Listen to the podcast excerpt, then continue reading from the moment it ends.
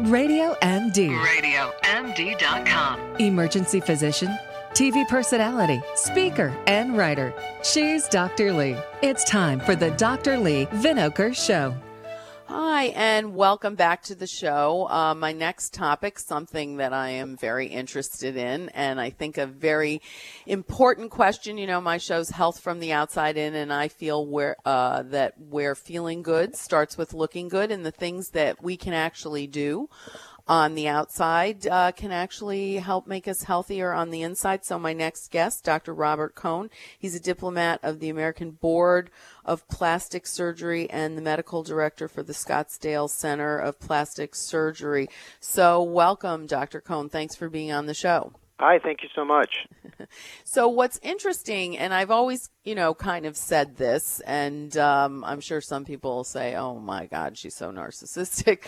But, uh, you know, it's like I don't exercise, so my heart is healthy, really. I exercise, you know, so I look good in my jeans. And I've always said that my uh, low blood pressure and uh, good heart parameters were just kind of the collateral damage of what I do uh, for the outside, um, and that I think it it's true. There was a Danish study that came up recently and said people that looked older than their stated age actually were older on the inside too, and they didn't have as healthy heart parameters and things. So, as a plastic surgeon, what do you say about that?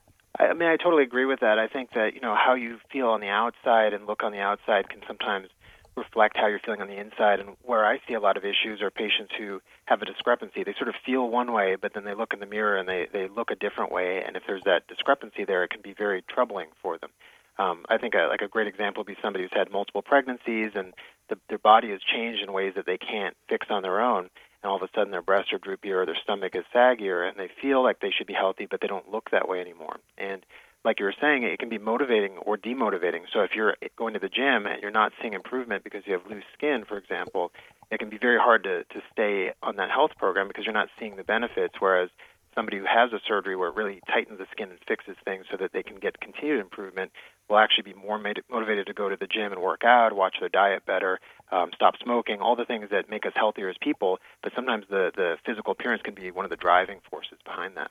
Yeah, but now what do you say um, to detractors or people? You know, there's you know a fine line when you know you see these people that are just overboard with their plastic surgery or they're trying to look like somebody else. I mean, how do you make that distinction with your patients um, about who's doing it for the right reasons and what are the right reasons? Yeah, well, I mean, uh, for sure, you know, you need to keep things in moderation, just like anything else in life. So plastic surgery is not really meant to make people look weird or abnormal. And I think we get some, you know, celebrity examples or, or things of that nature where people say, "Oh, look at that person! I never want to look like that." Um, but in reality, the vast majority of people who are coming in to have plastic surgery with me are just normal, regular people who just want to look better look more normal. So in some cases, they they're going from more of an abnormal state back to normal. For example, post-pregnancy damage or weight loss, things of that nature. Uh, or, for example, men who have gynecomastia, which is excess tissue in the chest, which makes them feel very self-conscious. And you have some people who look pretty good, but they just want to look better. But it's all about keeping things looking natural, looking normal, and uh, not going overboard. So I think, uh, you know, w- once I have a chance to discuss the surgery with patient, I get a sense of what their goals are, make sure their goals are realistic. Usually, the um, things turn out really nicely. Patients are very happy, and they look they look like regular people. They don't look like extreme examples of plastic surgery. Hmm. And then what? So what do you tell people? How do you identify what should your goals be with regard to plastic surgery? Well, I mean that's actually kind of a tricky question, and and it's sort of an individual, you know, person Right. by person basis. So that's the reason why it's really important to go to an experienced board certified plastic surgeon because they're going to look at you, listen to what your goals are, and they'll know what's possible with plastic surgery and give you a, re- a realistic explanation of what to expect. So, you know, if somebody comes into my office and they have a droopy breast and they're sort of a A cup and they want to be a C cup and have things tightened up, I'll explain how that can happen and what to expect. Make sure their goals are realistic. You know, if somebody comes in and they want to have like a double H cup and they they want 800 cc implants and they're five feet tall and 90 pounds, I'm not going to operate on that patient because clearly that surgery is going to not only make them look worse, but it's going to damage their tissues and uh, I'll try to redirect what they want to a more realistic level. And if they're not hearing what I'm having to say, then they're not the proper person to operate on.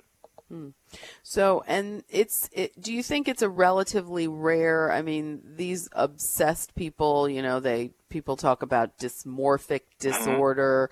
I mean, is that relatively rare with respect to most of the people that come in to see you?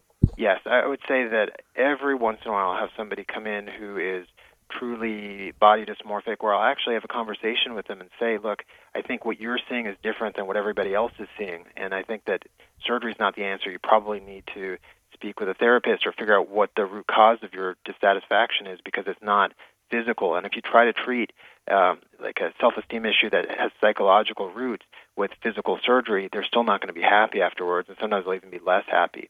So there was actually a study uh, out of uh, uh, a Swiss study out of the University of Basel in, in 2015 uh, that studied 550 patients, and they showed 96% satisfaction rate after a year with their self-esteem and everything like that. And that small percentage of patients that weren't happy were patients who had unrealistic expectations, and, and that wasn't really addressed properly by the surgeon preoperatively. So if you can kind of, and one of the things about being an experienced plastic surgeon, you start to you read people very quickly. Is is there are their goals realistic? Are there is the driving force behind the surgery their idea? Is it somebody else pushing them to do surgery? And you start to figure all this stuff out during your conversations and make sure that you operate on people who you think you can really help, and you make sure that people who aren't going to be helped by surgery, you sort of redirect towards the appropriate therapist or, or whatever lifestyle changes that, that will make them happy.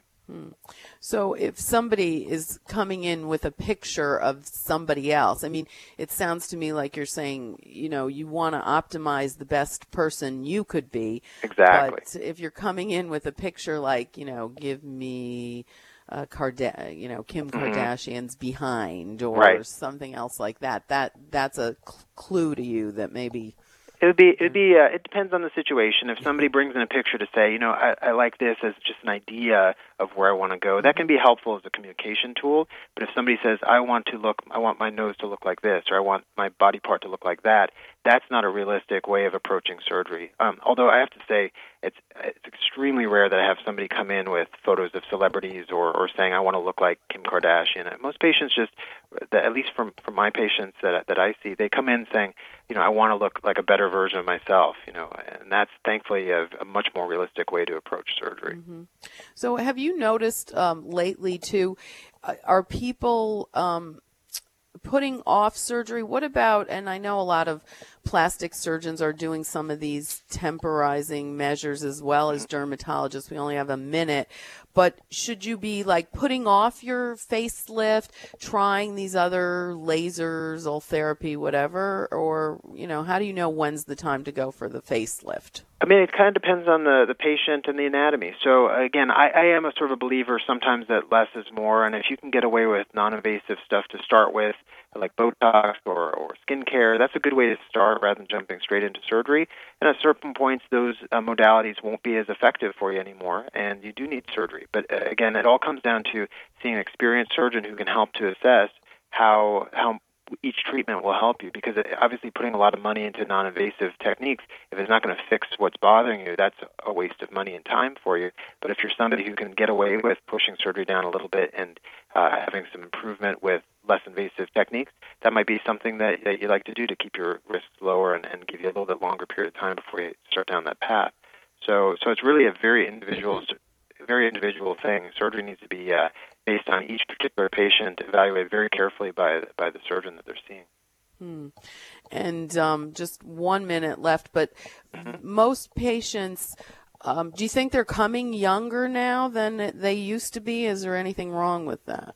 Um, no, I, I- think uh, some patients are coming in earlier for things like Botox. And, uh, you know, depending on the location, it may change too. I have a practice in Scottsdale, Arizona. I also have a practice in Santa Monica. And, and you know, the, the different areas, you'll see patients maybe uh, liking a little bit more natural look or having a little bit more, uh, you know, Okay. looking smoother. So you have to kind of uh, work on your patients based on the, the sort of environment and what they're, Right. what they're looking for. Okay. Well, thank you. That's great advice. This is the Dr. Lee Vinocur Show, Health from the Outside In, where feeling good starts with looking good. Stay tuned.